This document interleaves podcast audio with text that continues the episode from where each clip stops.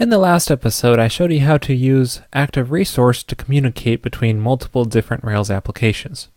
For example, here I have a store application with multiple different products, and I also have a blog application with different posts. And what Active Resource allows me to do is assign a specific product from our store application to a post in our blog application. So I'm doing that using, like I said, Active Resource, and here's our product model inside of our blog application, and notice it inherits from Active Resource. And as long as I set the site URL to the URL to the store application, then it can communicate with that using XML and treat it as a resource. Okay, in this episode I want to show you some more advanced features with Active Resource and how to make the most out of that.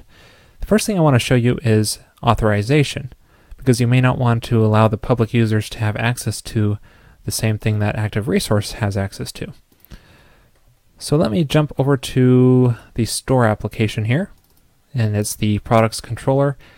And notice I have this before filter authorize in here. So I've already set up some authorization here, and I'm doing that with HTTP basic authentication. And notice I just set it to some static strings for now to keep it simple. And if you want to know more about this approach, it's new in Rails 2, you can look back in episode 82, I show it more in detail there. But so how do we communicate the username and password from our Active Resource? And that's actually really easy to do. All you have to do is put the username and password in here and the URL to the site, just like that. And then using HTTP, it will communicate that to the store application.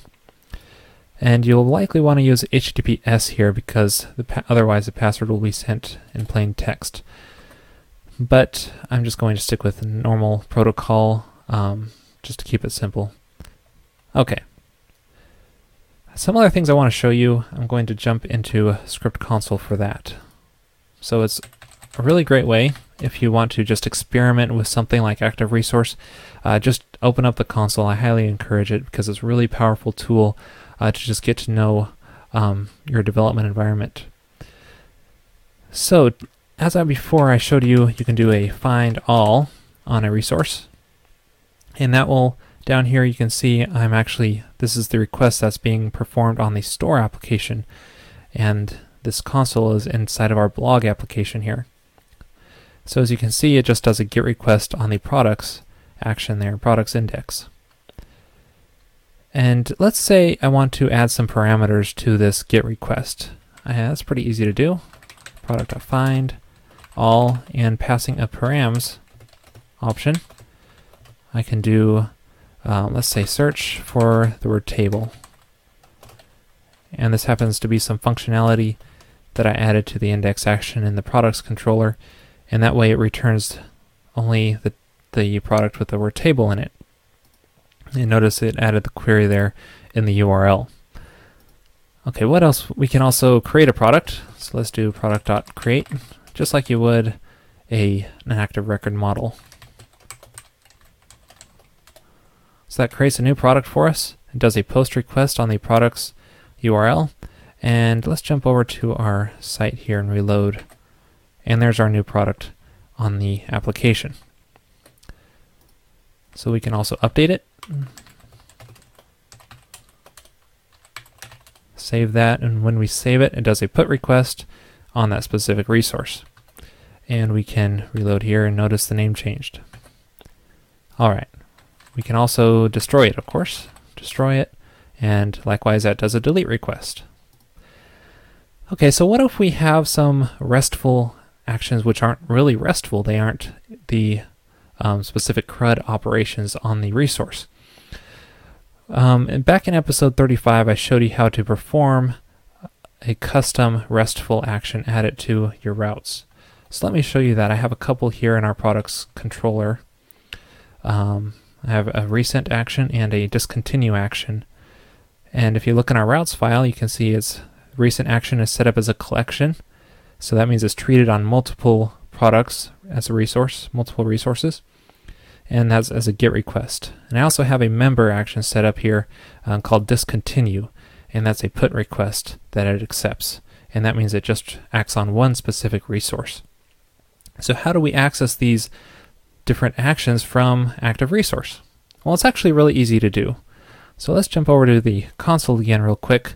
And if we do a product.get and then just call resend on this, just pass resend as a symbol, it will call the resend action there. And let's fetch a product real quick. Let's just fetch one. And then if we want to call discontinue on this specific product, we can just call put, because it accepts put request, and just call discontinue on that. And that will just call put on the discontinue action for that specific resource. So that's how you handle custom RESTful actions in Active Resource. And that's really it for this episode. Let me show you real quick a couple things that you can do if you want to customize Active Resource a little bit. Now I'm just setting the site variable here, but there's some other variables you can set. You can set the prefix variable if you want to set a path that goes between the URL and the resource, for example. Let's say you want to change the name of the resource, so it's not product, it's something else. You can set the element name, which will be the singular name of the product. We can set it to item, for example, or we can also set the collection name, and we can set that to maybe store items, and that will be the plural version of the name of the resource. So that's some different variables you can set in your product resource. But if you're sticking with conventions, usually you can just pass the site URL like that and have it all work for you with Active Resource. And that's it for this episode. In just a couple days, RailsCasts will be turning 1 year old. It seems like just yesterday I recorded the first episode, but it was actually on March 5th of last year, looking back at it now. So the first year anniversary coming up, that's really exciting. But I think even more exciting is that episode number 100 is just around the corner. So what I'm going to do is on the 100th episode is throw a big contest for you guys. So if you want to help out with the contest, I'm looking for anyone to help donate prizes or sponsor the contest. If you're interested in that, you can send me an email at ryan@railscast.com. And for everyone else, you'll know the details of the contest on the 100th episode, and feel free to participate. This episode is sponsored by Peepcode.